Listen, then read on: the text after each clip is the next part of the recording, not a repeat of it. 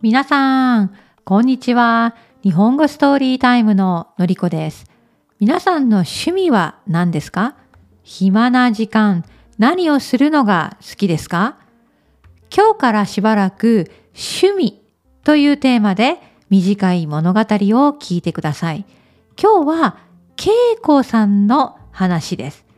恵子さんの趣味。恵子さんは何をするのが好きなんでしょうか？それでは聞いてください。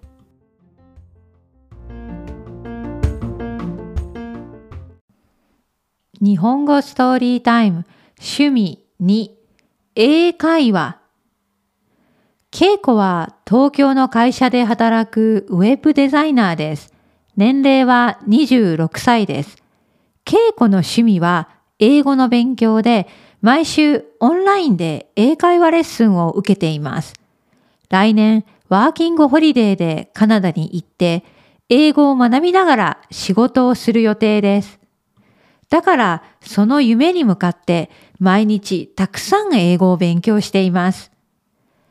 稽古は中学生と高校生の時は英語が苦手で成績もよくありませんでした。大学生の時、友人と初めての海外旅行でニュージーランドに行きました。それがきっかけでもっともっと英語を話せるようになりたいと思うようになりました。だからオンラインでレッスンを受け始めました。稽古のオンラインの英会話の先生はカナダ人です。ケイティ先生はカナダのバンクーバーに住んでいて、バンクーバーについていろいろ話してくれます。だから、稽古はバンクーバーに興味を持ちました。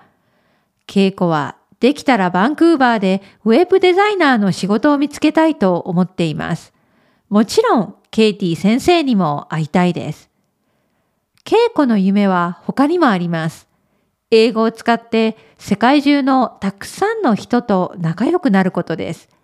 だから英会話はその最初の一歩だと思っています。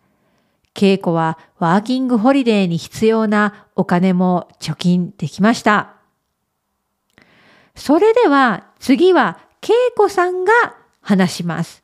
まずは私の声で恵子さんの話を聞いてください。その後 AI の音で恵子さんの話を聞いてみてください。私は恵子。東京の会社で働くウェブデザイナー。年齢は26歳。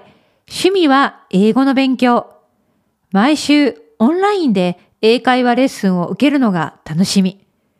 来年ワーキングホリデーでカナダに行って英語を学びながら仕事をする予定。だから、その夢に向かって毎日たくさん英語を勉強してる。でも、中学生と高校生の時は英語が苦手で成績も良くなかったんだよ。大学生の時、友人と初めての海外旅行でニュージーランドに行ったんだけど、それがきっかけでもっともっと英語を話せるようになりたいと思うようになったんだ。私のオンラインの英会話の先生はカナダ人のケイティ先生。